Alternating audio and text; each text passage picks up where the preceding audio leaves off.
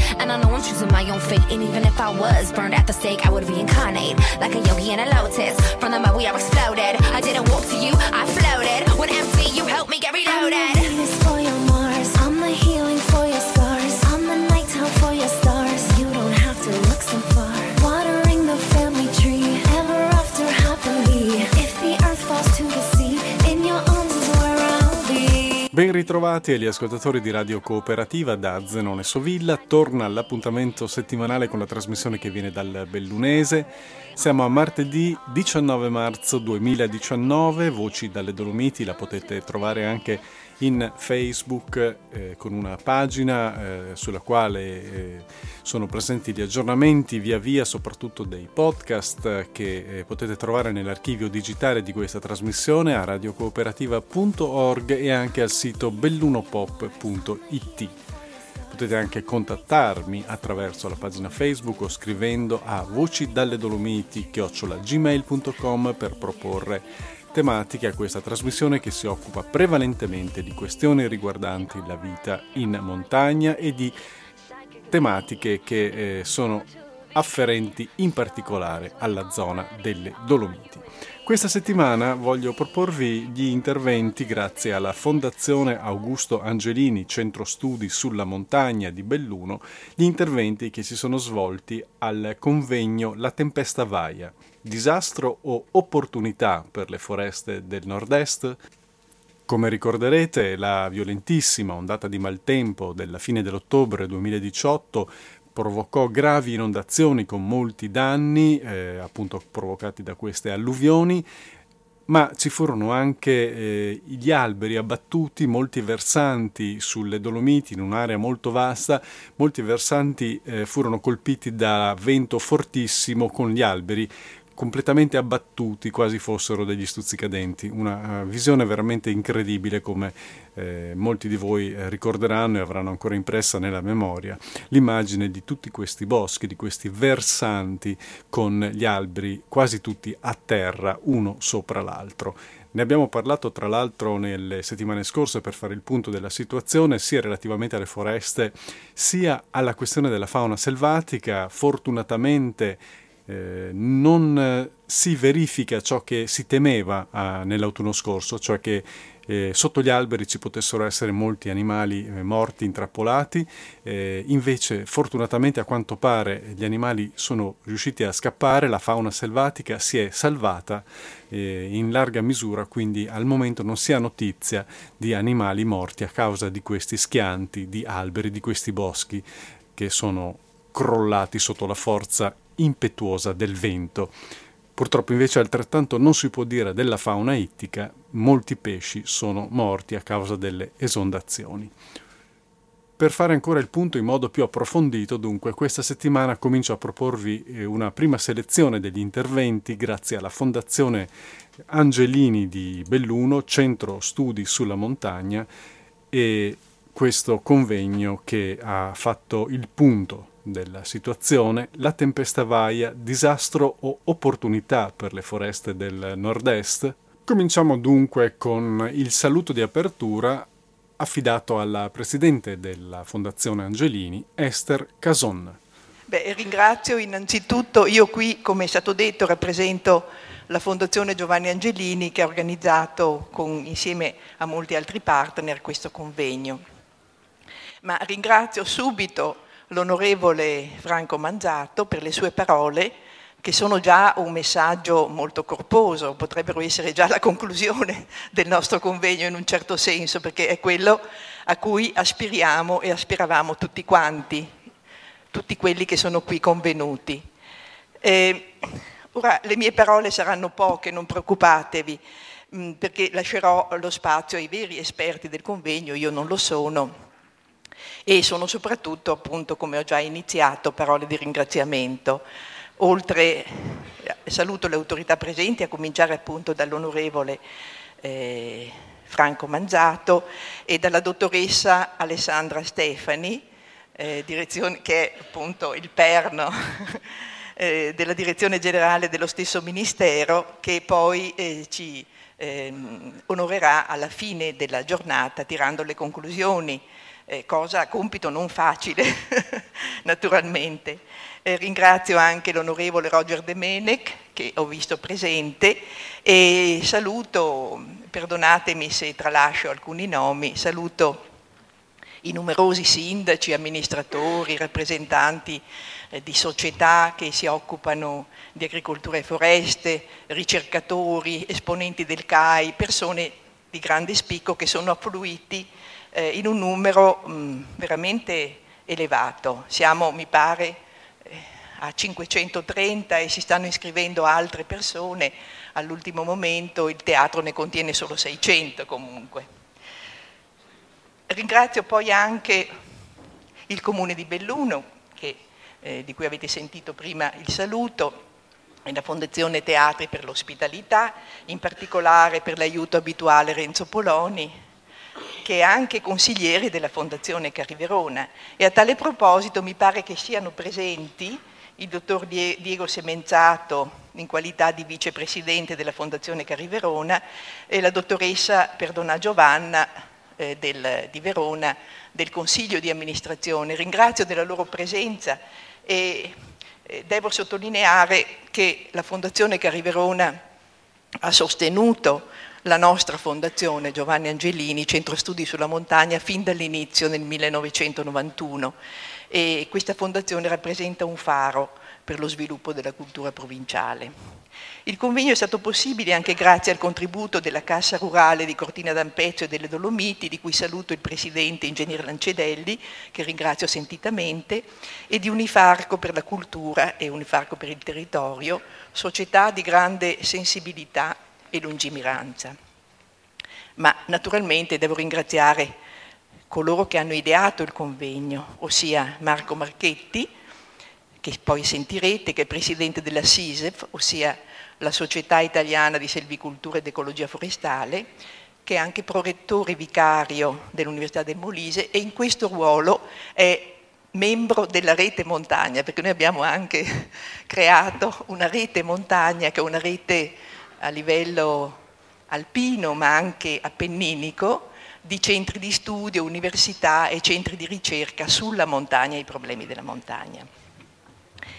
E naturalmente il nostro Davide Pettenella, che rappresenta il Dipartimento Territorio e Sistemi eh, Forestali dell'Università di Padova e che è membro illustre del nostro consiglio di scientifico e che ci aiuta moltissimo. Li ringrazio per aver scelto per le riflessioni di oggi, che come avete visto da programma saranno piuttosto complesse, numerose, vaste, di ampio respiro, di aver scelto la provincia di Belluno, che è una provincia un po' dimenticata, diciamo la verità.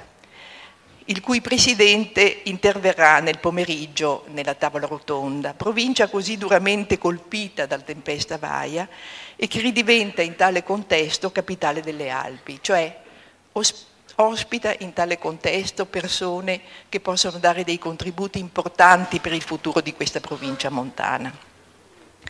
Viene ripresa con il convegno di oggi la proposta avanzata dalla Fondazione già il primo dicembre 2018 quando si parlò in fase ancora iniziale di post-emergenza, quindi a un mese di distanza, della calamità che aveva colpito la nostra montagna, allora con i professori Dal Paus, della Fontana e Cavalli dell'Università di Padova e l'assessore Bottacin, riproponendoci di programmare a distanza di tre mesi una serie di seminari sugli stessi temi per cui il tema dell'analisi dei versanti alpini con il supporto di modelli digitali del terreno costruiti con tecniche avanzate, eccetera, eccetera, l'analisi della sostenibilità o meno degli attuali livelli di sfruttamento delle risorse idriche, considerando le eventuali conseguenze negative sull'evoluzione delle aste dei corsi d'acqua montani, l'analisi appunto della pianificazione delle superfici a bosco che hanno sofferto dei danni da vento nell'ottica di una gestione multifunzionale del territorio montano. L'analisi delle debolezze e delle potenzialità della filiera foresta-legno nei territori montani e pedemontani quale chiave strategica di sviluppo economico e sociale. Programma ambizioso di studi, quindi, per venire incontro a quanti vivono e intendono continuare a vivere la montagna nonostante tutto, quindi destinati alla gente di montagna, perché è questa la finalità dei convegni della Fondazione, sostenuti dalla ricerca.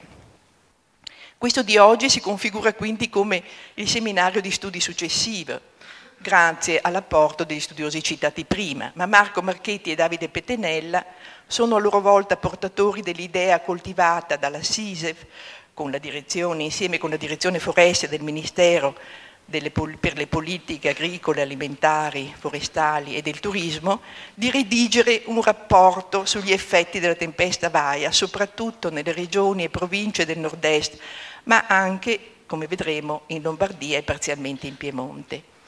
Questo rapporto verrà presentato oggi per la prima volta dal professor Chirici, che rappresenta sia il SISEF sia l'Università di Firenze. Dei contenuti e scopi del convegno parleranno gli esperti che seguono. Ringrazio inoltre per l'apporto fondamentale il CREA, Consiglio per la ricerca in agricoltura e l'analisi dell'economia agraria, qui rappresentato da Luca Cesaro, che prenderà poi la parola, la Rete Rurale Nazionale 2014-2020, l'Accademia Italiana di Scienze Forestali e il CONAF, Consiglio Nazionale dei Dottori Agronomi Forestali, con la Presidente dottoressa Diamanti che interverrà il pomeriggio, oltre al Consiglio dei Dottori Agronomi Forestali della provincia di Belluno, presieduti da Orazio Andri che qui saluto. Lasciatemi infine ringraziare per il grande impegno profuso Anna Angelini e Romina Riberto del nostro centro studi sulla montagna, che hanno lavorato duramente con il supporto di Luca Celi e di Valentina Donadel per la realizzazione di questo convegno. Grazie a tutti. Lascio ora la parola al professor Luca Cesaro, che rappresenta, come dicevo, il CREA. Grazie, buongiorno a tutti. Solo due parole, non voglio farvi perdere tempo. E per raccontarvi un po' anche come, come, è nata la partecipazione del CREA a questo evento. Eh, il CREA, Consiglio per la ricerca in agricoltura e l'analisi di economia agraria, è un ente pubblico di ricerca organizzato in 12 centri di ricerca, tra questi 12 due sono diciamo, interessati dalle tematiche forestali che sono il Centro Politica e Bioeconomia eh, dove lavoro io e il Centro Foresta Legno rappresentato qui dal direttore il professor Pier Maria Corona. Quando è venuta fuori l'idea di questo convegno noi abbiamo detto va bene, ma questo è un modo di fare rete in qualche, in qualche senso, quindi un modo di mettere attori diversi eh, seduti attorno a un tavolo a confrontarsi sulle tematiche. La rete rurale nazionale, che è il progetto al quale noi come CREA eh, partecipiamo, ha l'obiettivo di, eh, di, fare rete, appunto, per cui abbiamo detto bene, la nostra partecipazione è eh, quanto mai opportuna. Solo due parole su quello che facciamo come rete rurale nazionale. Come rete rurale nazionale supportiamo, diamo diciamo, supporto tecnico al Ministero dell'Agricoltura e alle regioni nella attuazione delle politiche di sviluppo rurale. Adesso si sta ragionando sulle misure di politica di, di, di sviluppo rurale scusate, che saranno attuate nella programmazione 2020-2027.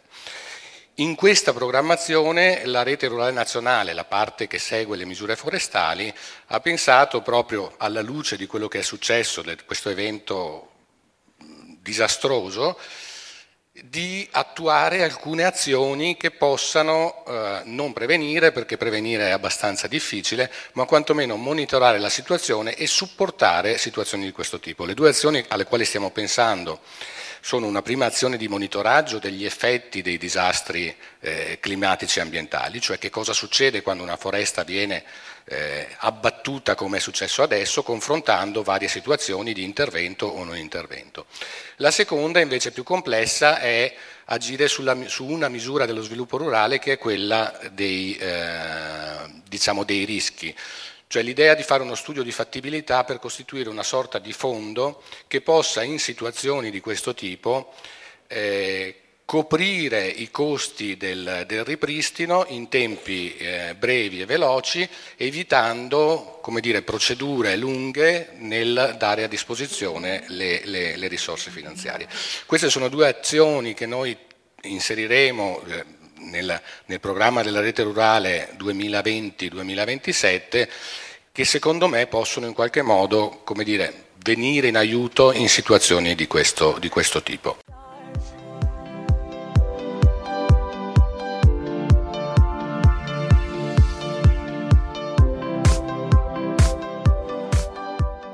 Questa è Radio Cooperativa, state ascoltando Voci dalle Dolomiti, la trasmissione del martedì in onda dalle 17.30 alle 19 che arriva dal Bellunese.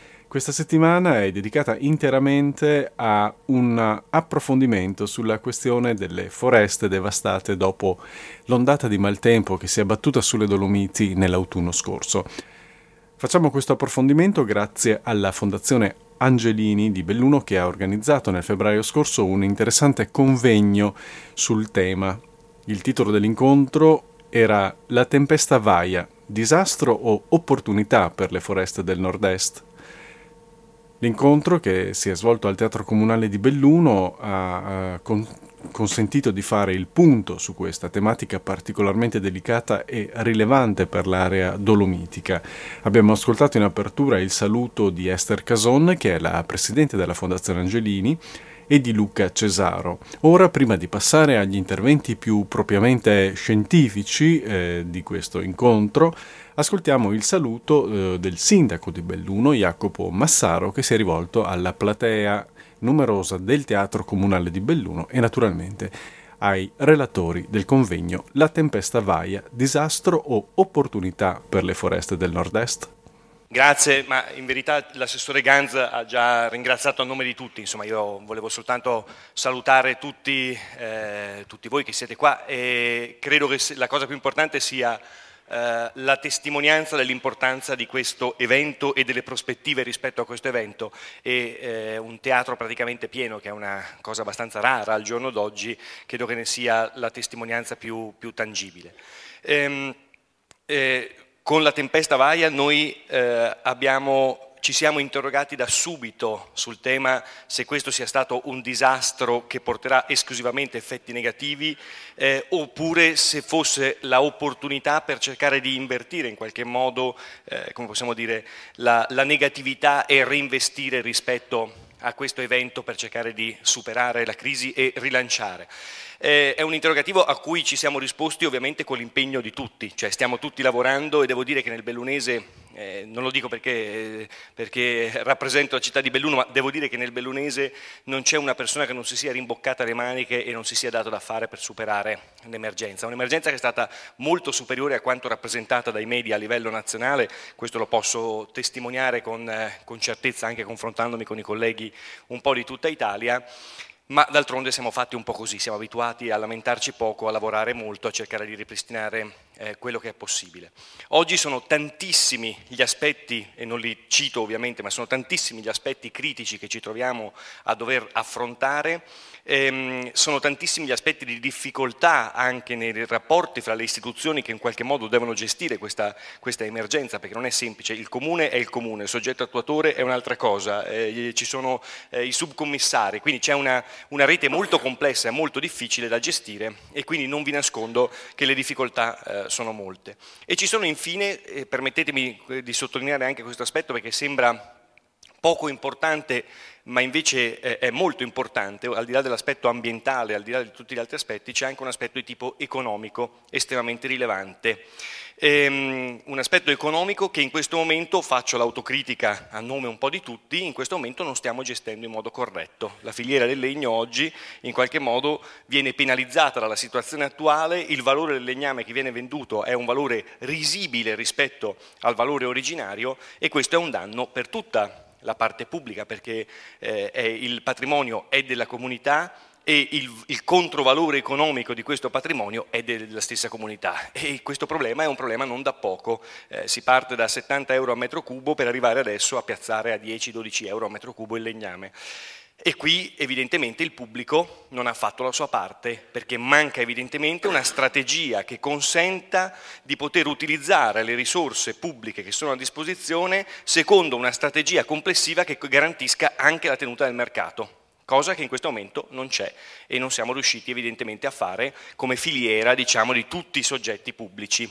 Ecco, non è forse il comune da solo che può fare una cosa del genere, perché quando naturalmente la disponibilità di un bene sul mercato è immensa, non è il singolo comune che riesce a fare, però eh, non ci sottraiamo alle responsabilità e diciamo che tutti forse su questo dovremmo fare una riflessione in più. Scusate se ho toccato questo aspetto, ma è uno dei più immediati perché vedete stiamo ricostruendo e per ricostruire occorrono anche le risorse e se perdiamo quelle che abbiamo chiaramente non ricostruiamo più. Vi ringrazio, auguro un buon lavoro visto che la platea è molto grande.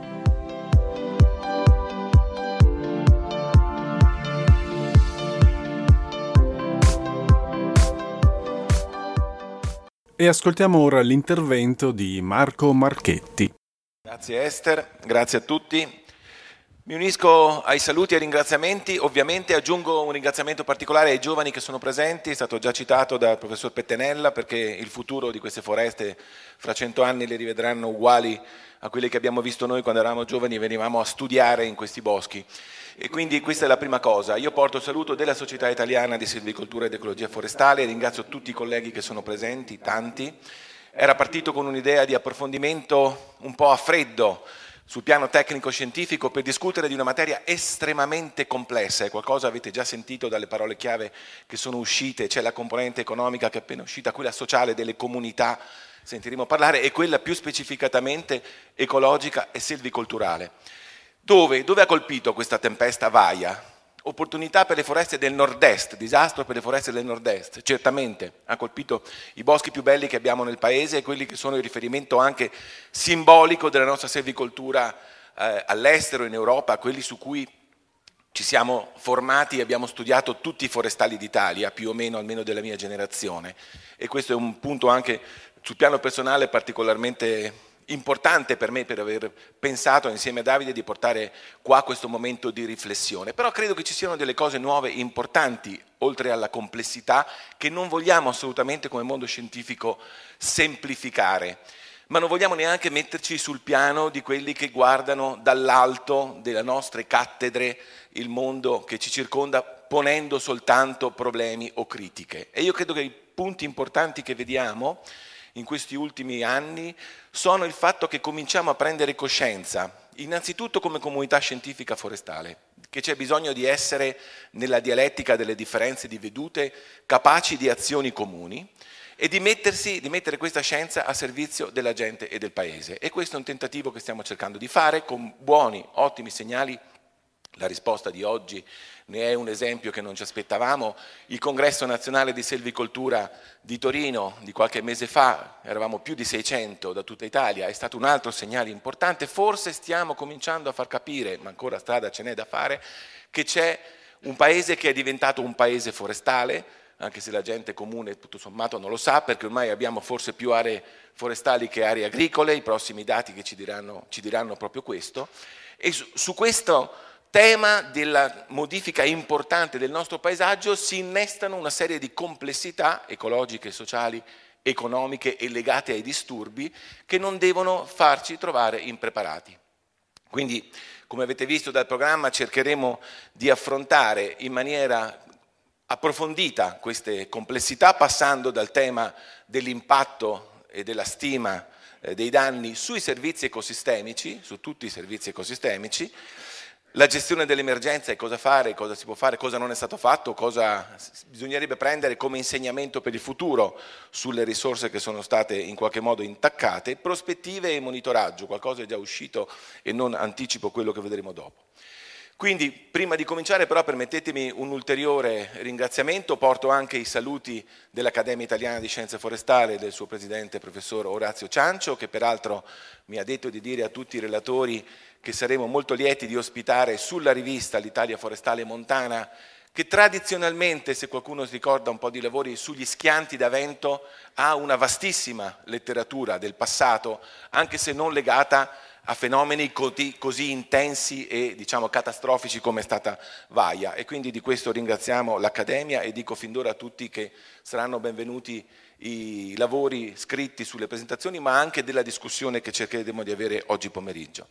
Poi permettetemi di ringraziare in modo particolare la Direzione Foreste, il sottosegretario Manzato per la sensibilità che ha avuto subito nell'aderire a questo invito, il sostegno che ci dà eh, continuamente in questo rapporto tra decisori, amministratori e mondo scientifico, i colleghi del CREA, il professor Corona che è venuto eh, a sentire anche lui questi lavori a nome del suo istituto e le regioni, le regioni e le province autonome. Io credo che questo sia stato un punto molto importante, un po' una svolta, spero, per il futuro. Una svolta perché il nostro settore ha respirato fortissima frammentazione negli ultimi eh, 10-15 anni, anche essendo legata certamente a un momento economico in cui lo abbiamo sentito sui prezzi del, del, legname che vediamo ulteriormente scendere in queste situazioni, le filiere non sono state attivate, cominciamo a far crescere questa sensibilità, da questo punto di vista credo davvero che l'unione faccia la forza e dimostrare massa critica possa fare solo del bene a tutti anche sul piano poi locale. Porto infine eh, un legame particolare sul tema comunità e montagna, una parola che vorrei stimolare. Quando abbiamo detto foreste del nord-est, e per forza parlavamo di Vaia, ma io credo che l'opportunità di riflessione sia per tutte le foreste italiane, le foreste e le montagne italiane, perché la nostra geografia forestale è una geografia della montagna, è una geografia delle comunità che sono in montagna e che devono, sentiremo qualcosa certamente su questo da qualche relatore, che devono riprendere consapevolezza innanzitutto di questo loro legame con i boschi che, nei, che, sono nei territori montani. E solo da questa consapevolezza potremo essere in grado poi di promuovere, difendere promuovere il settore su tutta la cittadinanza del paese che invece è sempre più scollata dai ritmi della natura e della terra perché siamo in un mondo che anche nel nostro paese vive ineluttabilmente uno stile di vita sempre più urbano e distante da quelli che sono i meccanismi di funzionamento dei sistemi ecologici.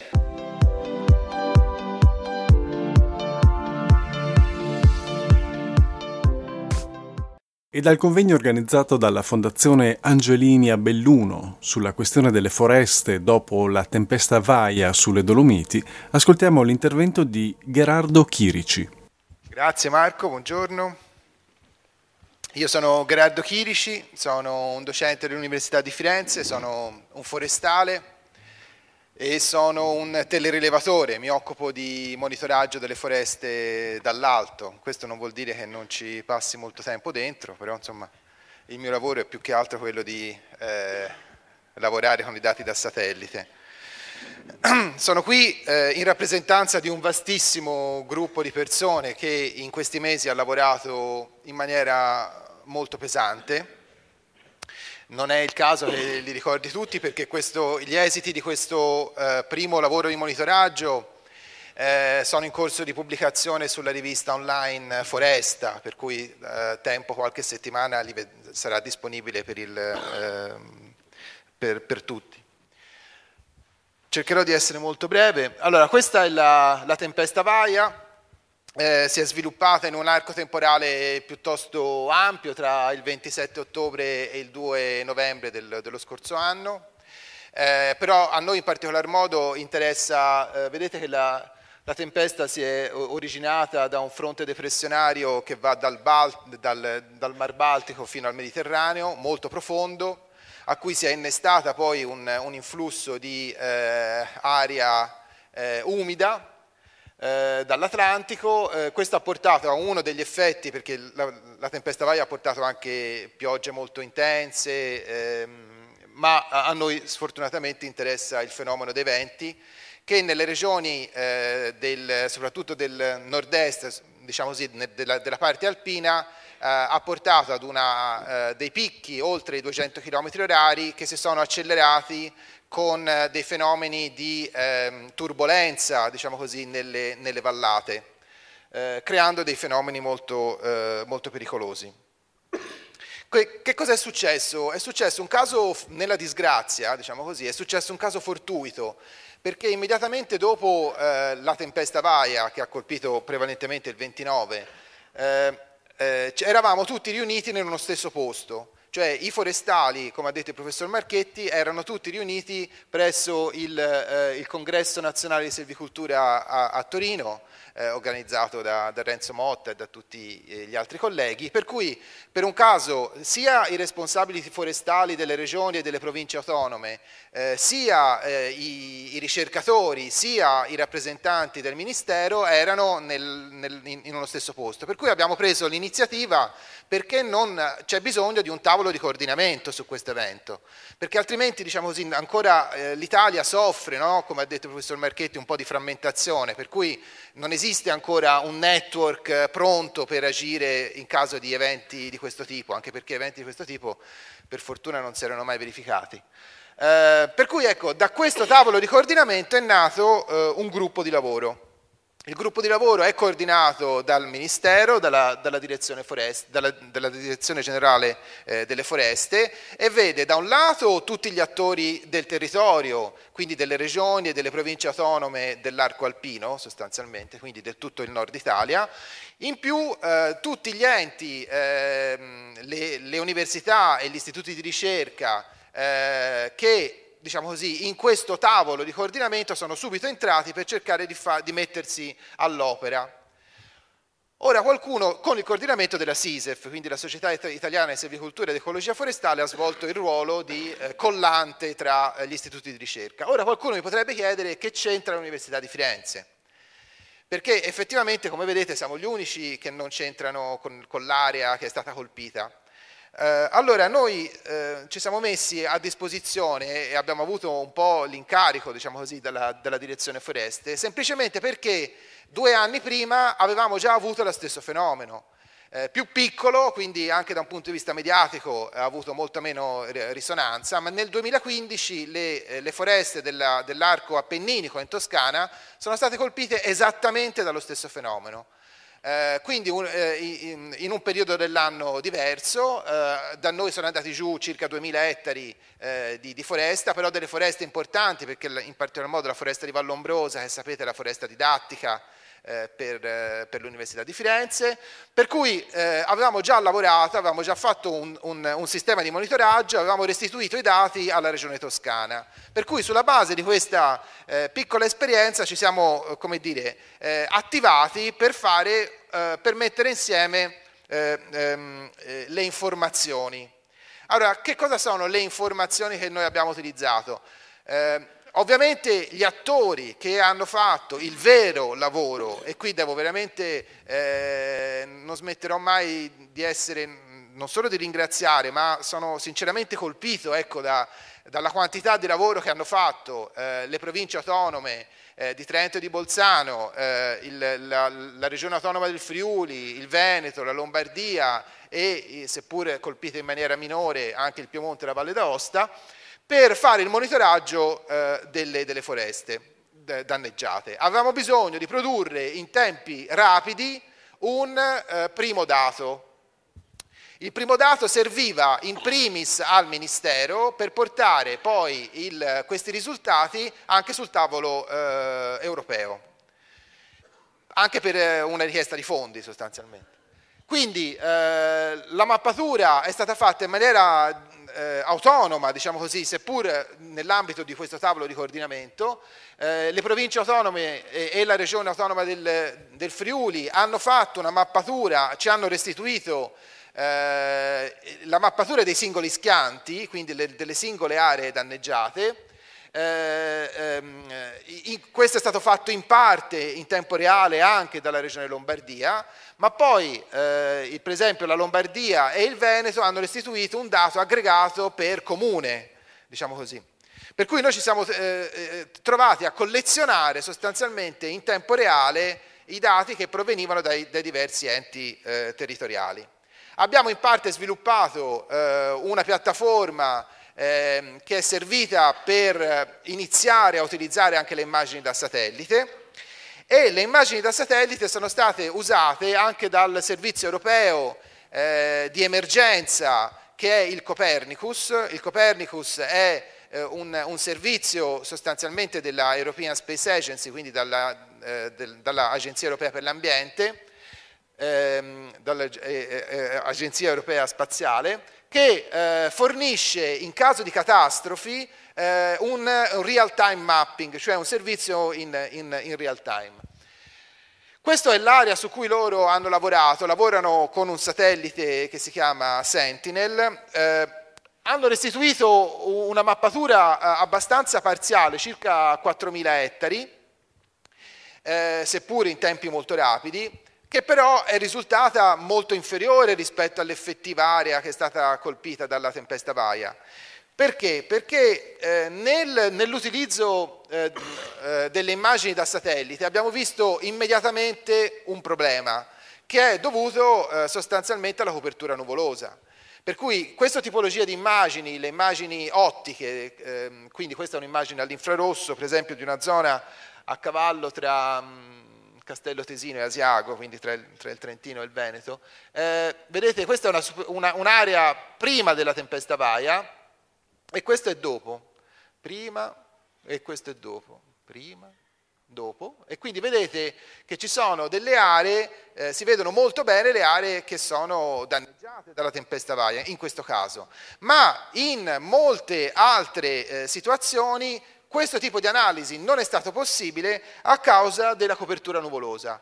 Questa è un'analisi che abbiamo fatto abbiamo messo all'interno del report per farvi vedere l'area danneggiata dalla tempesta Vaia, quante immagini da satellite senza nuvole ha accumulato nel periodo tra il 29 ottobre e il 29 gennaio, quando abbiamo fermato l'immagine. Vedete che oltre il 50% dell'area non è coperta neanche da una immagine senza nuvole.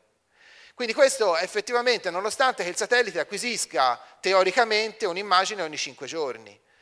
Per cui, nonostante diciamo, diciamo così, il, il, progresso delle tecnologie di telerilevamento, però ancora questi strumenti non ci hanno permesso una mappatura, perché in teoria se tutto funzionava questi satelliti avrebbero potuto darci un, un risultato di, censimento completo dell'area danneggiata in tempi molto rapidi, ma a causa della stagione in cui si è verificato l'evento questo non è stato possibile. A questo ovviamente adesso si è aggiunta la copertura nevosa, per cui dovremo sostanzialmente aspettare la primavera prima di poter avere un dato da satellite eh, buono. Allora, questi sono i risultati, come vedete abbiamo, eh, nel report li abbiamo aggregati per, eh, per, per, per comune, sono 494, ci risultano al momento 494 comuni colpiti da danni alle foreste della tempesta Vaia. Dico al momento perché ancora gli enti territoriali stanno continuando a censire eh, le aree danneggiate, per cui molto probabilmente il grosso è già stato eh, mappato, però è probabile che ci siano ancora degli aggiornamenti. Eh, questo è lo stesso dato riportato in termini di eh, distruzione della percentuale di bosco eh, per ciascun comune. Quindi vedete che eh, eh su una superficie complessivamente impattata dalla tempesta varia, che sono oltre 2 milioni e 300 mila ettari, eh, la copertura forestale in, queste, in questi comuni è eh, dominante ovviamente, quindi si tratta di comuni forestali. Eh, nei comuni complessivamente ci sono dei danni che in alcuni casi eh, raggiungono il 30, il 40% della superficie forestale, eh, ma diciamo così complessivamente su tutta quest'area danneggiata eh, le foreste distrutte al momento sono qualcosa intorno al 3-4%. Questi sono i dati aggregati per, per regione eh, e per provincia autonoma in termini di ettari, quindi siamo al momento oltre i 42.500 ettari eh, distrutti e eh, eh, per un più o meno in questa, in questa, superficie ci sono circa 8 milioni e mezzo di milioni di metri cubi eh, a terra, a terra o parzialmente già eh, esboscati perché ehm, eh, i lavori sono, ovviamente si sono sviluppati subito. Eh, questi sono i prodotti che abbiamo messo a disposizione, eh, il report che abbiamo consegnato al Ministero prima della fine dell'anno, in modo che avesse un primo quadro complessivo di tutta l'area che è stata impattata dalle foreste. Questo, tra parentesi, è stato utilizzato a livello europeo per riportare diciamo, il, eh, i, nostri, i nostri danni sul tavolo europeo e anche quindi far scattare possibilmente quei meccanismi di finanziamento eh, che sono previsti in questi casi e, e accanto vedete anche il, l'articolo invece che, stiamo, che, contiene tutte le informazioni del report e che è in corso di, eh, di, di, di pubblicazione su, su, Foresta. Concludo, questi sono alcuni dati eh, che abbiamo preso eh, nella tempesta di vento del 2015 in Toscana. Io per quello che posso dire come ricercatore eh, eh, invito eh, fortemente a un investimento eh, su un'acquisizione eh, dal laser scanner eh, aereo delle aree colpite, perché il laser scanner è un dato molto preciso che può permettere una eh, eh, dettagliata ricostruzione dei danni che si sono verificati. Eh, ringrazio ancora eh, della possibilità di aver eh, potuto dare un minimo contributo a fattor comune diciamo così, del, eh, del settore forestale e spero che da una disgrazia come questa possa nascere un'opportunità non solo di eh, ricrescita, perché il bosco eh, con o senza aiuti sicuramente ricrescerà eh, meglio di prima, ma di crescita del settore forestale. Grazie a tutti.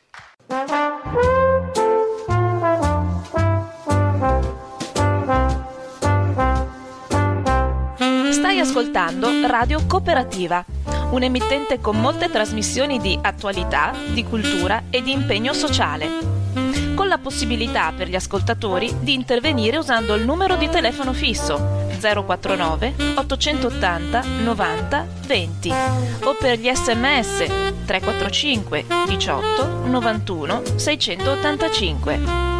Nessuna interruzione pubblicitaria perché non dipende da alcuno sponsor commerciale.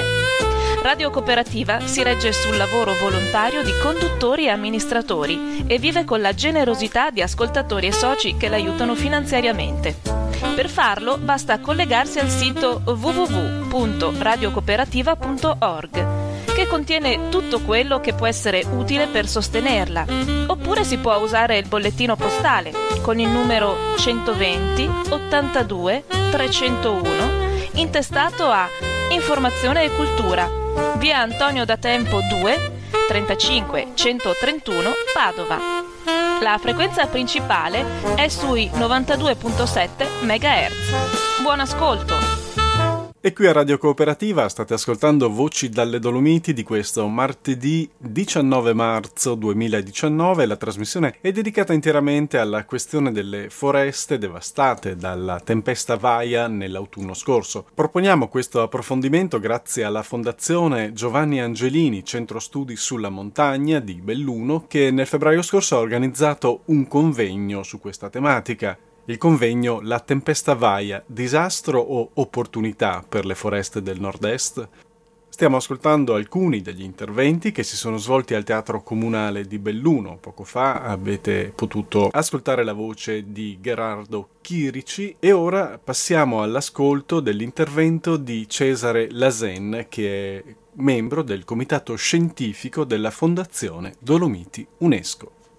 Impossibile riuscire a salutare individualmente ognuno di voi, porto anch'io i saluti della Fondazione Dolomiti UNESCO e per quanto riguarda invece la Fondazione Cariverona mi associo perché è già stato citato da Esther Cason Angelini, ma anch'io come consigliere della Fondazione sottolineo ecco, l'impegno che ha nei confronti del nostro territorio e l'attenzione. A me è stato chiesto di prospettare un quadro sotto un profilo essenzialmente ecco, dei valori naturalistici. Allora, mm, si parla di paesaggio che è stato distrutto, che è stato sconvolto, Ecco, e sarà bene mettere anche qualche paletto in evidenza per chiarire la differenza tra quello che noi percepiamo anche soggettivamente e quelli che invece sono alcuni dei valori reali. Molto è stato detto, apprezzo in particolare chi mi ha preceduto che ha già delineato il problema della complessità. Non dobbiamo noi avere la presunzione di riuscire a risolvere tutto, a ripristinare esattamente quello che c'era prima. Quindi grazie anche per l'invito, ecco, la stima, la fiducia che mi è stata data a interpretare anche la voce da parte di altre persone che si occupano di questi temi.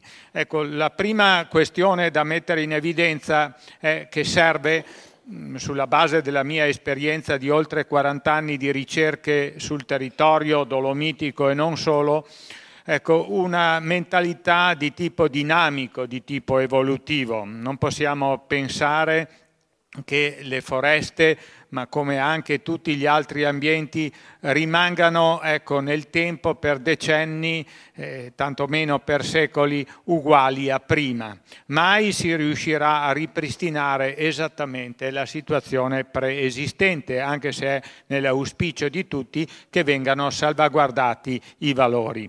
Ecco, questa tempesta vaia, come sottolinea il titolo, ci dà l'opportunità veramente unica di progredire nel campo della pianificazione, del monitoraggio, perché eh, è stato giustamente sottolineato l'emergenza, grazie all'attività dei volontari e di tutte le istituzioni, è stata gestita complessivamente al meglio.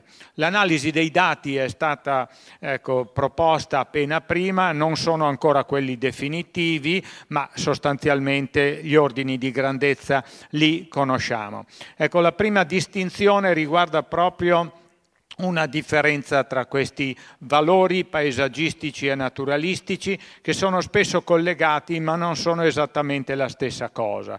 Come accennavo, mentre il paesaggio può piacere o meno, ecco, ci sono dei fattori di carattere emotivo, dipendono dal momento, dalla stagionalità, dalle condizioni meteorologiche della giornata. Per quanto riguarda invece i valori naturalistici si parla di una componente, di un patrimonio biologico che è fatto di piante, che è fatto di animali e di altri organismi comunque inferiori ma importantissimi.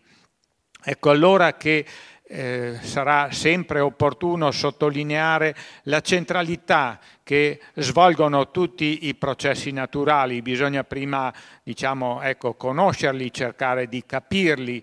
E eh, a questo punto di vista ne è stato forse accennato, eh, siamo in qualche modo preoccupati dal fatto che continuando gli attuali livelli di consumi, anche se magari questi producono PIL, possono generare dei vantaggi per l'economia, ma rendiamoci conto che viviamo in un pianeta che ha risorse limitate e che intorno a fine luglio, giorno più, giorno meno, le risorse che sarebbero disponibili per noi sono già state ecco, consumate. Questo significa indebitarsi verso le generazioni future e questa è un'occasione anche per riflettere veramente su altre componenti non solo tecniche, non solo economiche, non solo ecologiche ma che riguardano un po' il futuro anche della nostra specie. Quindi gli equilibri ecologici del pianeta sono particolarmente importanti, significativi, non li possiamo certamente ecco, eludere. Ora, è vero che è stato fatto qualcosa, mm, che continuamente ecco, ci sono incontri di vertici, i famosi summit, vuoi per contrastare il cambiamento climatico, vuoi per cercare di ridurre la progressiva perdita di biodiversità.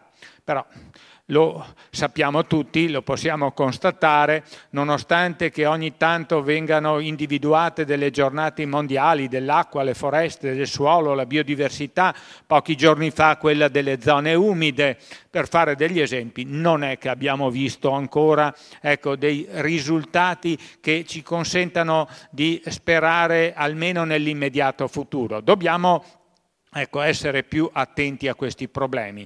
Un altro settore nel quale ecco, la politica in qualche modo, la, le varie direzioni tecniche che sono da essa supportate, eh, cominciano a parlare ormai da molti anni di aree protette, esistono parchi nazionali, regionali, riserve di vario tipo, sono state pubblicate delle liste rosse da quelle internazionali a quelle europee, nazionali, locali, ma sostanzialmente ecco, io mi auguro che una grande, straordinaria partecipazione come quella di oggi che osserviamo qui, ecco, serva a riaprire l'attenzione anche da parte dell'agenda politica che ultimamente per quanto riguarda questi aspetti ecco, si è dimostrata ecco, piuttosto marginale.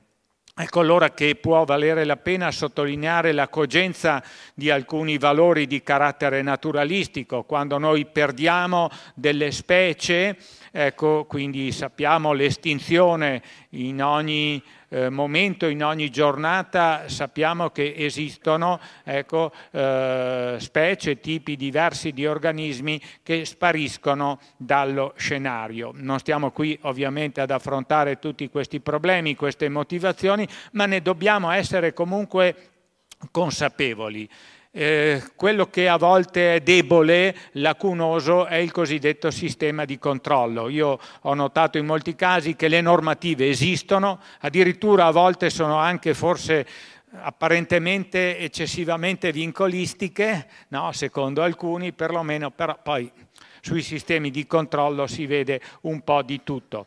Quello che è chiaro è che andiamo incontro a un impoverimento progressivo di queste risorse e uno di questi tipi di impoverimento che forse passa in secondo ordine riguarda non tanto la diminuzione eh, o la scomparsa di alcuni tipi di organismi quanto la frammentazione degli habitat. Io direi che questo è un problema del quale dover tener conto anche eh, opportunamente quando si penserà pianificando di ripristinare delle situazioni preesistenti. Ecco qui alcune immagini che dimostrano come eh, le attività umane eh, abbiano condizionato il paesaggio, creando in alcuni casi anche delle situazioni di valore, perché no, ecco, di valore anche economico, produttivo. Però è anche vero che noi siamo testimoni in questi a partire diciamo dal 1950, da 70 anni a questa parte più o meno, di una trasformazione veramente fondamentale. È stato citato prima che il bosco, noi stiamo diventando un paese che ha forse più bosco che prati. Questa è la frazione di Roncoi in comune di San Gregorio.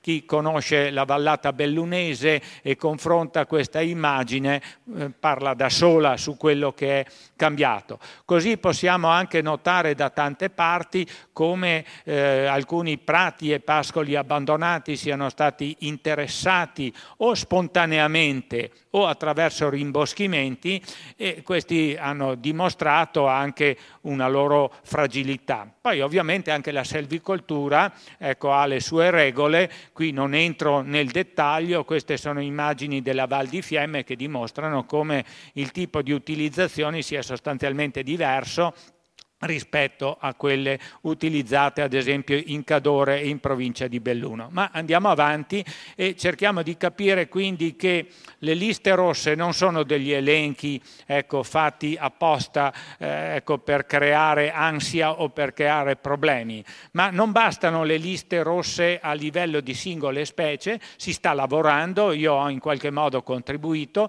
ci sono quelle per gli habitat, cioè le diverse comunità e anche quelli per ecosistemi al quale ha lavorato e sta lavorando ancora il professor Blasi all'Università di Roma La Sapienza.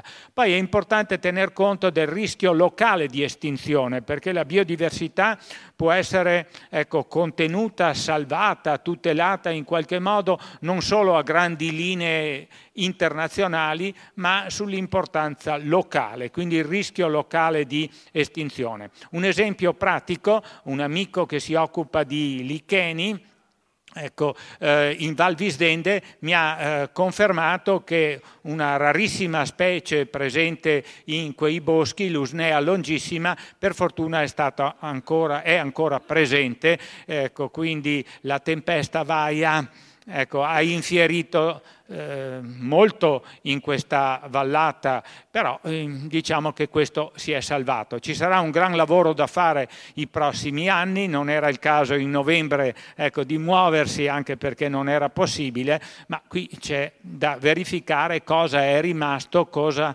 invece ha subito dei danni. Ecco delle immagini che richiamano delle pubblicazioni su questi aspetti, vedete che quindi i paesaggi possono essere veramente molto diversi e dobbiamo avere veramente l'umiltà di capire come siano in continua evoluzione. Certamente quelli di alta quota forestali che hanno raggiunto una loro maturità dovrebbero essere potenzialmente più stabili, poi succedono gli eventi come Vaia e magari anche questo va rivisto, va ridiscusso.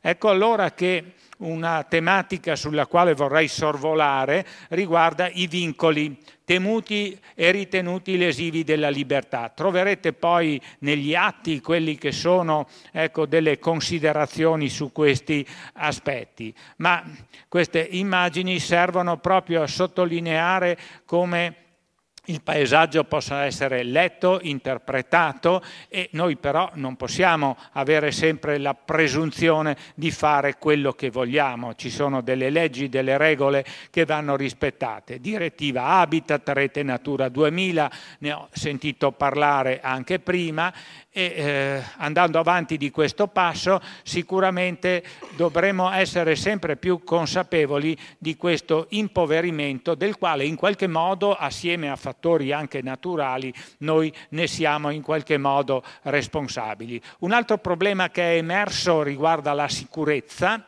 Ecco, non stiamo qui a dettagliare i diversi aspetti, l'emergenza è stata gestita bene, è una priorità, però di qui in avanti cerchiamo anche di individuare quelli che sono ecco, degli aspetti di pianificazione rispettosi ecco, delle regole ecologiche. Non lasciamoci vincere dall'emotività che certamente ha colpito molto all'inizio, vedete eh, scorrere alcune immagini. Un problema che è stato richiamato chiamato prima riguarda in particolare gli assi fluviali, dove la situazione è particolarmente critica. Qui si parla da un lato di rinaturalizzazione, dall'altro di sgomberare subito l'alveo. Questa immagine è precedente alla tempesta Vaia, richiamiamo tutte le immagini TV dei filmati in cui vedevamo dappertutto su questa diga approssimarsi, ecco, non so quante ecco, migliaia di tonnellate ecco, di legname, di tronchi in qualche modo abbattuti. Sempre immagini relative all'evento, ognuna di esse meriterebbe evidentemente dei commenti, ma andiamo al futuro per concludere.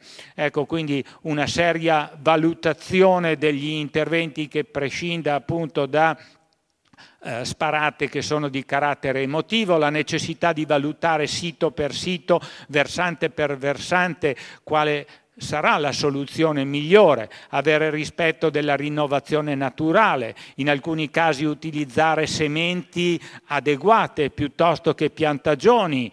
Dobbiamo tener conto della scarsa attività dei decompositori, poi so che il professor Battisti ci illustrerà molto bene ecco, questi aspetti ecco, i processi ecologici di rinaturalizzazione che in qualche modo possiamo prevedere. Ci saranno delle comunità certamente molto favorite ecco, da queste nuove radure, da queste aperture. Sarà interessante seguirle attraverso un adeguato piano di monitoraggio. Ecco, tutto questo ci viene a dire sull'importanza, qui c'è il professor Motta tra gli altri, di certi boschi importanti che noi chiamiamo vetusti, ecco, che sono sono una ricchezza straordinaria, che meritano valorizzazione. E tutto questo ci fa capire come non sempre ecco, la classica piantagione, mi auguro non fatta più come un tempo esattamente allineata e di solo abete rosso, rappresenti la soluzione migliore. Ecco allora che sappiamo che le strutture giovanili sono state più colpite, due o tre immagini sulla situazione che si è creata sul verde urbano di Feltre, dove due terzi del patrimonio è andato letteralmente distrutto, ecco non c'è bisogno di commentare, Auspichiamo, come dicevo prima, un serio piano di monitoraggio, un'occasione molto importante per accrescere il nostro quadro di conoscenza. Ricordo prima, mi ha fatto molto piacere, eh, l'onorevole Manzato che accennava alle risorse per la ricerca. Ecco, tutto questo ci fa capire come ci sia ancora molto lavoro da fare e come arrivando alle nostre conclusioni siano quelle che ho già segnalato, non sappiamo ancora tutto, però le leggi ecologiche fondamentali le conosciamo, le componenti naturalistiche non sono accessorie e secondarie, ecco, sono ben centrate ecco, e trasversali rispetto ad altri problemi, le piantagioni non sono sempre una soluzione è necessario avere rispetto, siamo di fronte a uno scenario di cambiamento climatico che ci potrebbe ecco, riservare ulteriori sorprese e io spero, sapendo di aver esaurito il tempo a disposizione, ecco, concludo in questo modo lasciando gli approfondimenti a occasioni migliori. Grazie.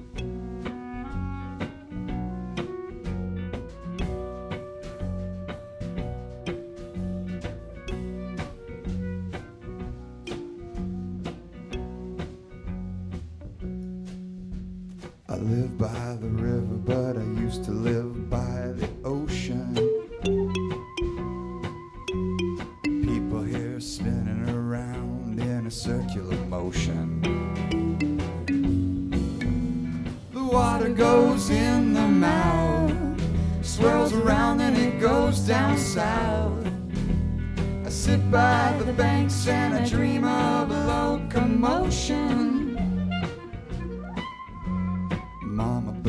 Pushes the baby before it can fly. Nature has a way of acting without telling you why. Like a shark falling out of the tank, a river flowing over the banks. Sometimes it takes more than you got just to survive. Don't ask me to explain why I lose my memory in the rain. Water is the only thing that brings me home. I got a body of water and a brain of stone. I live in her mind, but I used to live in her body.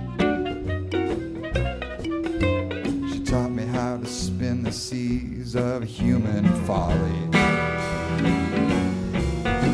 We dove when the tide was high, and we made it to the other side. And I'd laugh about it if I wasn't so melancholy. Please don't ask me to explain why I lose my memory in the rain.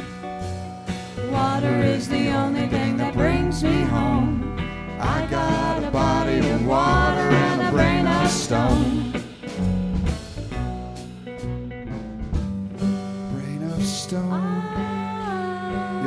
Is a rock.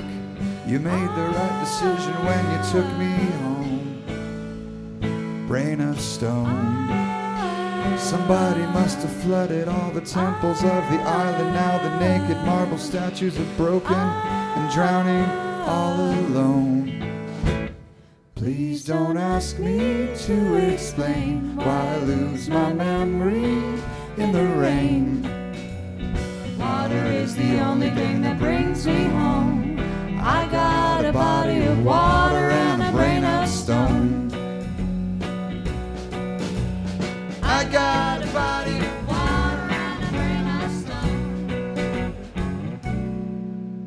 Body of Water, questi sono The Snow, qui in una esibizione live negli studi di una radio FM americana, la WFMU.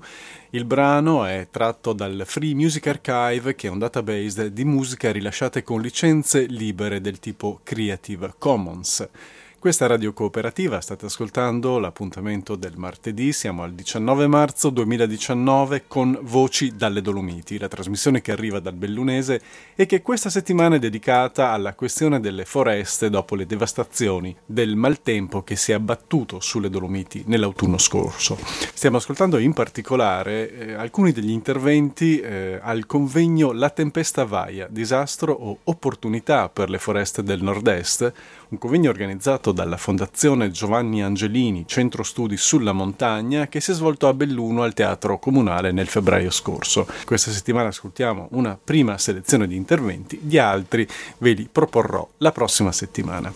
Abbiamo ascoltato dunque alcuni interventi, adesso passiamo eh, per questa settimana all'ultimo che vi propongo, si tratta di quello di Stefano Grigolato che è ricercatore del Dipartimento TESAF dell'Università degli Studi di Padova.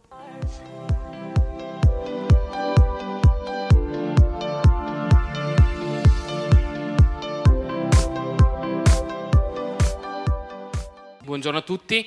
Allora, mi presento velocemente, sono Stefano Grigolato e in collaborazione con il professor Raffaele Cavalli abbiamo impostato questa presentazione relativamente a alcune considerazioni sui sistemi di utilizzazione del legname danneggiato. Ehm, l'esperienza di entrambi, sia mia che del professor Cavalli, riguardano prevalentemente proprio i cantieri di utilizzazione, la meccanizzazione e la viabilità forestale. Eh, come prima considerazione ci si trova davanti a un a intervenire su, eh, con degli interventi di utilizzazione che non sono assolutamente di tipo ordinario. Eh, non sono quindi utilizzazioni ordinarie, non sono eh, utilizzazioni pianificate, nel senso che eh, l'unico pianificatore di questa utilizzazione è stata proprio la tempesta Vaia e eh, sono utilizzazioni complesse sia in termini di allestimento quanto di esbosco. Eh, questo per quale motivo, questi primi tre elementi? Perché ci troviamo davanti a del legname che comunque è stato abbattuto o danneggiato eh, con un criterio, eh, diciamo, ehm, non ordinato, quindi non ordinato a favorire l'esbosco e l'allestimento da parte degli operatori. Ehm, soprattutto perché non ha tenuto conto della presenza di infrastrutture, non ha tenuto conto della eh, morfologia del terreno. E come ultimo elemento sono utilizzazioni ad elevato eh, rischio per la sicurezza e la salute degli operatori.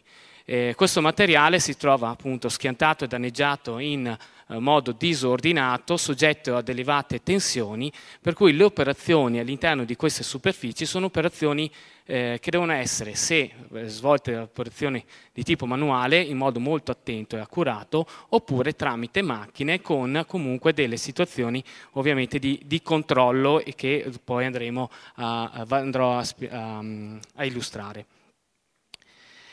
Come eh, seconda considerazione premessa un po' alla, all'intervento, eh, ci troviamo eh, davanti ad aree danneggiate su un'ampia estensione. Eh, dopo il, l'evento che ha colpito la Toscana qualche anno fa, questo è l'evento più importante in termini proprio di estensione, ci è stato anche presentato prima, e ha colpito sia aree, eh, diciamo, eh, facilmente eh, gestibili da un punto di vista di utilizzazione, ma aree anche molto molto complesse dal punto di vista degli interventi.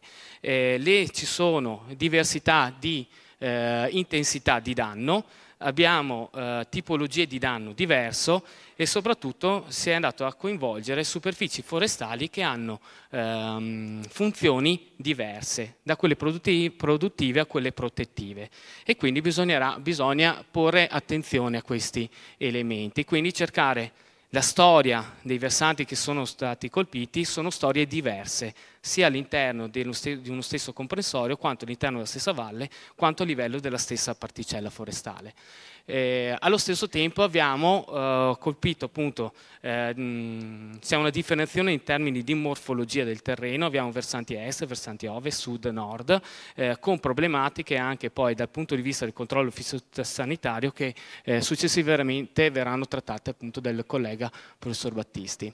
E abbiamo zone eh, appunto ampie, quindi schianti molto ampi in altipiani, come quello dell'altopiano dei sette comuni, ma anche nelle zone della, dell'Alto Comelico, eh, e zone diciamo, colpite sempre con una certa intensità su superfici abbastanza ampie ma in, con superfici leggermente più circoscritte ma in condizioni più eh, pendenti. Facciamo, riporto qua due immagini, la piana di Marcesina, Enego che assieme al comune eh, di Grigno hanno circa 800.000 metri cubi sulla stessa area che transiteranno tra l'altro da un'unica e da un solo un paio di strade forestali e altre zone come l'Alto Gordino, come la Savinera di Lassi e Rocca Pietre che hanno sono zone eh, molto acclivi e anche a rischio eh, valanghe, soprattutto per gli abitati e le infrastrutture che si trovano a valle. Quindi andare a intervenire in queste aree eh, risulta essere molto difficile, molto complesso in termini di utilizzazione. Riporto qui il caso eh, soltanto della Gordino, come Dipartimento abbiamo un progetto proprio con l'Unione Montana che è partito ante vaie e adesso ci troviamo a gestire le emergenze insieme all'Unione Montana.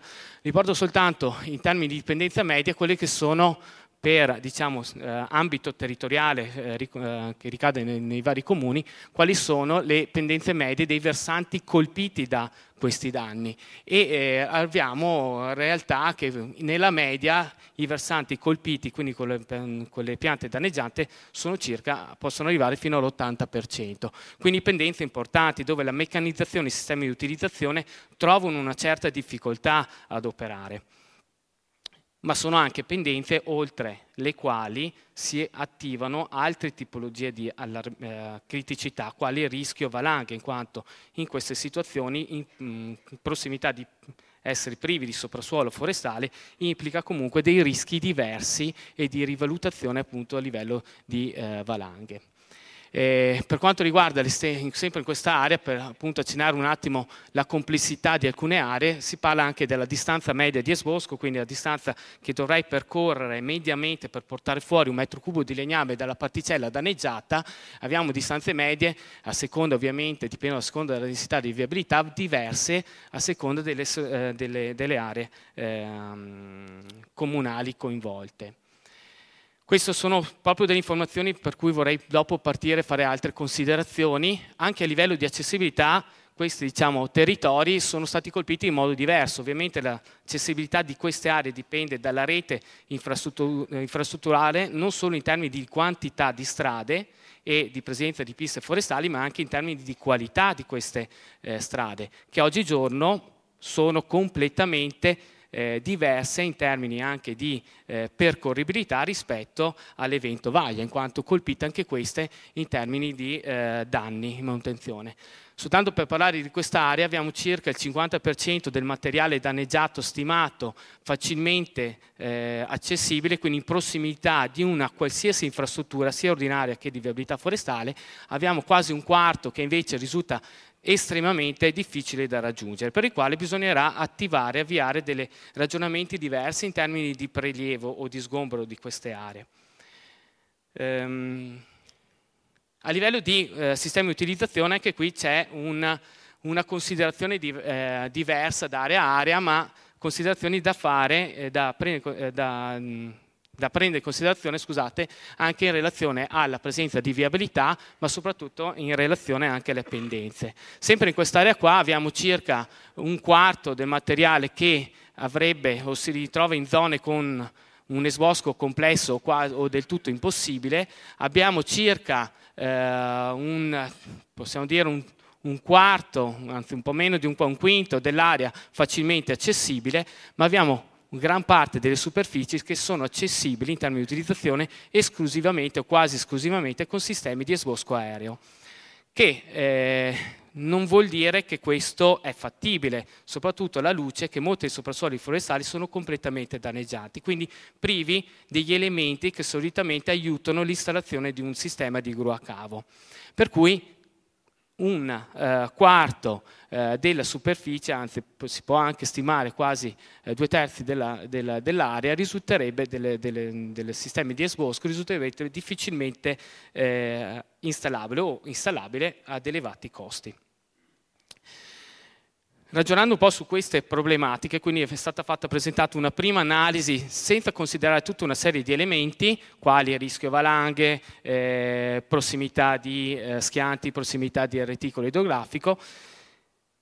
Andiamo a considerare che successivamente al ehm, decreto del direttore del Dipartimento di Protezione Civile, le diverse regioni e province si sono attivate con dei piani di azione che hanno dato alcune indicazioni. Questi piani di azione più o meno articolati ehm, danno comunque le prime indicazioni per fare gli interventi che insieme alle diverse agenzie regionali hanno portato a, a definire o a inquadrare o dare delle informazioni per definire gli ambiti di territoriali e priorità di intervento eh, con in alcuni casi anche indicazioni sulle modalità di allestimento e misurazione, altro elemento molto eh, sentito, e raccomandazioni anche sul, a livello di cantiere, soprattutto in termini di sicurezza. Questi elementi oggigiorno ai, possono essere consultati e sono in mano ai soggetti attuatori, permettono quindi di andare a definire sia delle aree, quali sono le tre tipologie di aree in cui intervenire. Ci sono delle aree dove non è eh, auspicabile alcuni interventi di sgombero per valutati vari rischi quali valanghe, eh, impatti ambientali, fattibilità tecno-economica, eh, sgombero parziale, quindi aree in cui conviene intervenire su alcune aree, meno in alcune aree, quindi lasciare diciamo, materiale a terra, e aree dove lo sgombero totale è eh, auspicabile. Queste azioni però sono non devono essere solo interpretate a livello generale o a livello di strategia provinciale o regionale, ma devono essere poi messe in carta dagli stessi soggetti attuatori.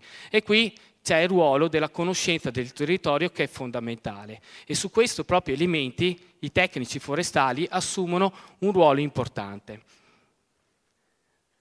Sempre a livello di eh, eh di considerazioni, mi fermo, sol, eh, ci vogliamo fermare soltanto sugli aspetti, sulle aree che sono state colpite in modo diciamo intenso, quindi soprattutto sui eh, rischianti con, eh, concentrati che hanno colpito le varie vaste. In queste situazioni ovviamente si parla che a livello di, ci sono superfici accorpate di diverse ettari, fino anche a qualche centinaio di ettari, che arrivano ad avere su un, un unico blocco migliaia di metri cubi. Fatto sta che ci sono aree, come sull'altopiano dei sette comuni di Asiago, che sono stati venduti lotti da 40, 50, 60 mila metri cubi in un unico blocco. Quindi questo cosa comporta? Che se andiamo a considerare le capacità di utilizzazione o di lavoro delle imprese locali che si collocano nell'area del nord-est, dalle imprese singole alle imprese più strutturate, non si, sarà, non si è in grado di riuscire a intervenire in tempi rapidi per l'asportazione di lotti di questo tipo. Quindi è necessario andare a coinvolgere imprese che provengono eh, da altri paesi. Ovviamente, nel, ovviamente diciamo, su questi ambiti di intervento eh, si auspica l'intervento di ditte altamente specializzate e con tecnologie adatte a lavorare in sicurezza.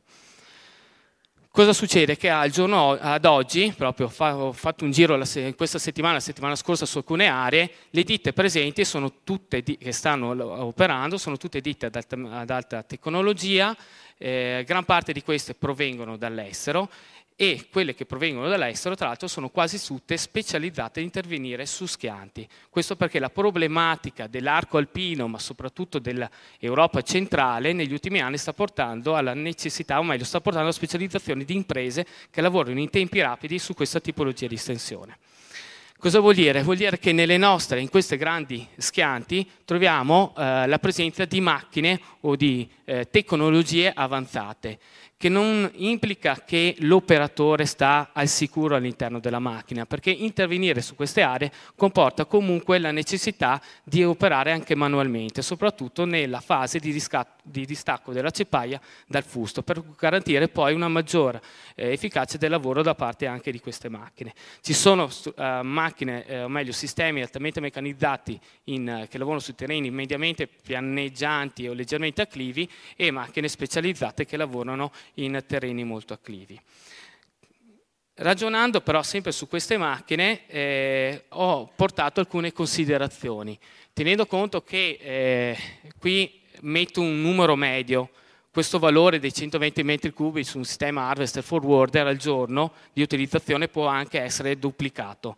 Dipende dalla modalità di lavoro, dall'esperienza dell'impresa, dal sistema di organizzazione. Questo implica che questa impresa che sta lavorando, quindi l'ho chiamata squadra, ogni giorno genera un 3-4 autotreni di legname. Eh, se immaginiamo di dover utilizzare in 15.000 metri cubi in un arco di tre mesi, quindi cercare di fare uno sgombero molto veloce, questo implica eh, l'impiego di almeno due squadre, due combinazioni di harvester e forwarder, e eh, quindi una logistica che si basa sul trasporto di almeno 7 autotreni al giorno.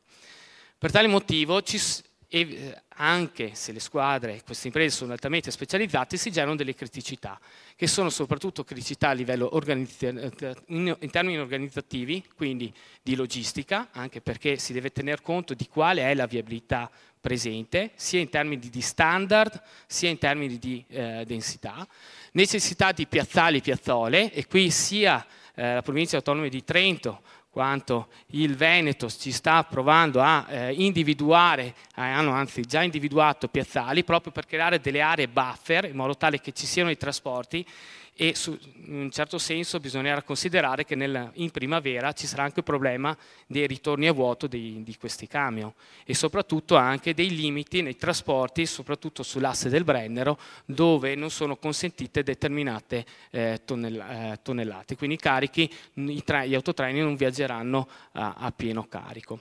C'è una forte sollecitazione delle infrastrutture viarie, sia silvopastorali che ordinarie, sicurezza nei trasporti e l'interferenza tra più cantieri oltre che la misurazione del legname. Riuscire a cubare 120 metri cubi al giorno da parte di un custode forestale o comunque di un addetto alla misurazione risulta essere importante.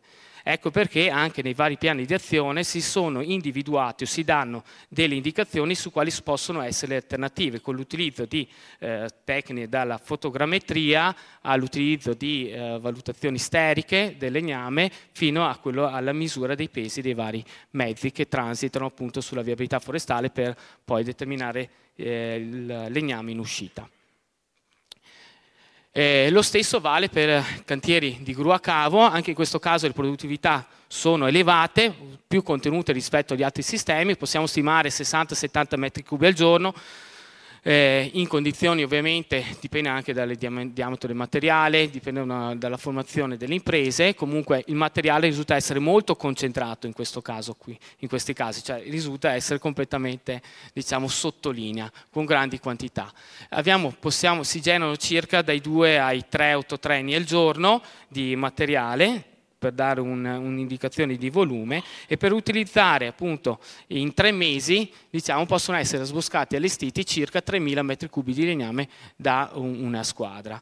Ovviamente ci sono delle zone altamente pendenti dove questo è l'unico sistema dove ci sono ben più di 3.000 metri cubi e quindi in queste situazioni la principale criticità sarà quella sempre collegata alla logistica ma mo- eh, in questo caso ulteriormente critica rispetto a Harvester Forward perché sulla strada molto spesso possiamo trovare anche la stessa installazione delle linee di Guracao, meglio della, eh, della, ehm, della, torretta e quindi con una certa difficoltà eh, e rallentamento soprattutto nel transito degli autotreni. Eh, su queste poi dimensioni dipenderà sempre dalla viabilità, si può avere la, la fortuna di avere una buona rete eh, viabile, quindi creare dei sensi unici nella viabilità, in alcuni altri casi invece questo non sarà possibile. Eh, altro aspetto eh, diciamo molto di forte criticità soprattutto sui sistemi a cavo sarà quello che a bordo strada si genereranno grandi quantitativi di ramaglia che dovranno essere allontanati in tempi rapidi e quindi anche la presenza o lungo la strada o presso piazzali o altri eh, diciamo, depositi, magari al di fuori della principale rete viabilità forestale, eh, la presenza di aree cantierabili con cipatrici. Ultime due considerazioni, poi ho chiuso, la, soprattutto su questi grandi cantieri, con queste grandi macchine, il primo eh, oggetto da parte diciamo, dei tecnici e dei proprietari sono i potenziali impatti. In effetti queste macchine hanno, abbiamo grandi masse eh, in, che mettono in gioco, però ci sono anche delle de, buone pratiche che possono essere seguite. Queste buone pratiche vanno a limitare degli impatti che comunque ci sarebbero, perché se vogliamo andare a utilizzare queste ampie aree, comunque questa è l'unica alternativa. La ramaglia lungo le, le piste, possibilità di lavorare con terreno gelato, speriamo che duri un po' di più questo, eh, se parte prima la primavera ci potranno essere delle situazioni di criticità. A questo punto i tecnici forestali custodi, se hanno invito a conoscere meglio le macchine e eventualmente a valutare se quella tecnologia che sta lavorando in quel momento, con quella dotazione, con quella larghezza di pneumatici, con quella larghezza di cingoli, può essere una tecnologia sostenibile per la capacità portante di quel terreno lì. E ci sono anche moltissime altre buone pratiche sulle quali non mi voglio soffermare, ma passerei al secondo elemento di criticità questi, in questa situazione, che è quello proprio della viabilità forestale e delle opere connesse. Abbiamo già accennato prima alla necessità di creare piazzali o di disporre di piazzali. È anche vero che allo stato, allo stato attuale molto materiale esce dal cantiere e va direttamente in segheria sia quelle diciamo, eh, collocate nel territorio nord-est, ma soprattutto anche verso l'Astio, quindi in questo momento non sono eh, diciamo così, eh, saturi. Poi dall'altro aspetto c'è eh, la buona pratica anche nel eh, transito della viabilità forestale, perché proprio questa nel periodo di primaverile, quando probabilmente la capacità anche del fondo stradale risulterà essere più debole, il transito di sette autotreni al giorno può creare dei problemi a livello strutturale. Quindi anche questo a livello di contrattualistica con le imprese di utilizzazione sarà da accertare come eh, buone, de, definire delle buone pratiche. Ovviamente questo limita l'efficienza e la capacità e la produttività di questi cantieri, però bisogna tenerne eh, conto. L'altro aspetto da tenere presente è che ci sarà la necessità di adeguare molte della viabilità forestale, eh, anche in termini di tornanti, piazzole e depositi lungo la viabilità e per tale motivo c'è ampia discussione su quelli che sono proprio i riferimenti sul fatto di fare questi adeguamenti e le deroghe che sono state diciamo, ehm, evidenziate nel eh, decreto della eh, protezione civile. Come considerazioni conclusive, non mi voglio assolutamente dimenticare eh, no, anzi, de, che gli schianti non sono soltanto gli schianti estesi, eh, concentrati, ma abbiamo anche schianti diffusi, sui quali c'è una priorità di intervento per il contenimento ovviamente di aspetti fitosanitari. E su questa tipologia di schianti probabilmente l'elevata macchina ed elevata, meccanizz- eh, meccanizzazione a livello avanzato potrebbero avere determinate eh, limiti, soprattutto perché entrano in popolamenti parzialmente ancora in piedi. E lì sarà strategico che tecnici forestali e custodi individuino per esempio le linee di esbosco ben eh, definite per limitare danni, in questo caso soprasuolo. Eh, non solo imprese ad elevata tecnologia, ma abbiamo anche le nostre imprese, gran parte delle imprese boschive tradizionali, che devono fare e devono avere un ruolo importante per due motivi. Il primo motivo perché sono la continuità del tessuto economico e della filiera forestale a livello di nord-est. Il secondo motivo perché è l'occasione per crescere, crescere soprattutto su esperienze che fino a poco tempo fa, a parte qualche caso puntuale come gli schianti da neve del nord-est di qualche anno fa, non hanno avuto modo di confrontarsi in modo intenso. Quindi cogliere questa occasione per far crescere le imprese locali non soltanto in termini di tecnologia, ma come impresa, eh, conoscenza pratica anche con sistemi tradizionali. Non per ultimo, eh, non, pa- non, abbiamo solo dialetti locali, ma abbiamo tanti dialetti stranieri in questo momento, molte sono le imprese straniere. Alla consegna di un lotto qualche giorno fa sull'altopiano d'Asiago era difficile comprendere o spiegare alla ditta di lasciare la ramaglia sulle piste. Quindi il problema della lingua è fondamentale e per tale motivo invito comunque le amministrazioni regionali a prendere in atto questo, ehm, e provinciali. Altro, un momento di crescita per le imprese locali, sì che avevo già eh, evidenziato e con questo avrei concluso.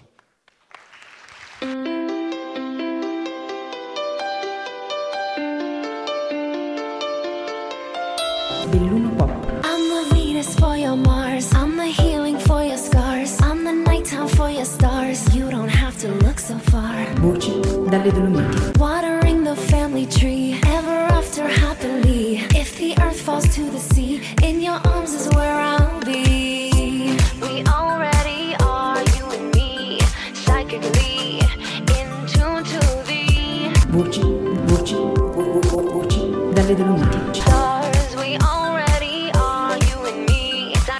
Abbiamo ascoltato poco fa l'intervento di Stefano Grigolato dell'Università degli Studi di Padova, Dipartimento TESAF, al convegno organizzato a Belluno dalla Fondazione Giovanni Angelini, Centro Studi sulla montagna, sulla questione delle devastazioni delle foreste sulle Dolomiti in seguito alla tempesta Vaia nell'autunno scorso. Vi ho proposto per questo martedì 19 marzo 2019 una prima selezione di interventi, grazie appunto alle registrazioni a cura della Fondazione Angelini. La prossima settimana, martedì prossimo, vi proporrò la seconda e ultima parte di questi interessanti approfondimenti scientifici sulla questione delle foreste devastate dalla tempesta Vaia nell'autunno scorso. Vi ricordo che se volete contattare Voci dalle Dolomiti potete scrivere a vocidalledolomiti.gmail.com oppure andare alla nostra pagina Facebook. Da parte mia, Zenone Sovilla, grazie dell'ascolto e buona serata con Radio Cooperativa. Might as well get used to this. Death do us part. Here, healthy or sick. I gotta turn a deed away. And I know I'm choosing my own fate. And even if I was burned at the stake, I would reincarnate. Like a yogi in a lotus. From the mud we are exploded. I didn't walk to you, I floated. When empty, you helped me get I'm reloaded.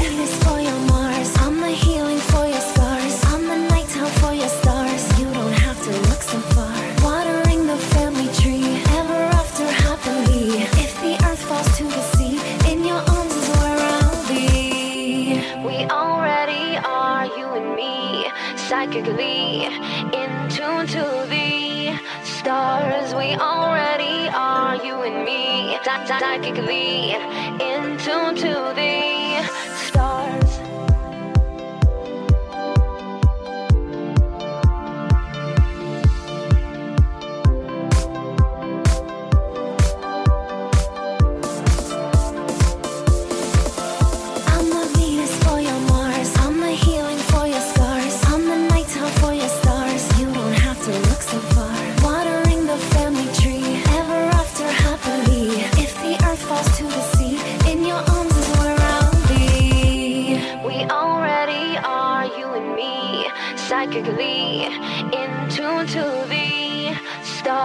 We already are, you and me. Psy- Psychically in tune to the stars.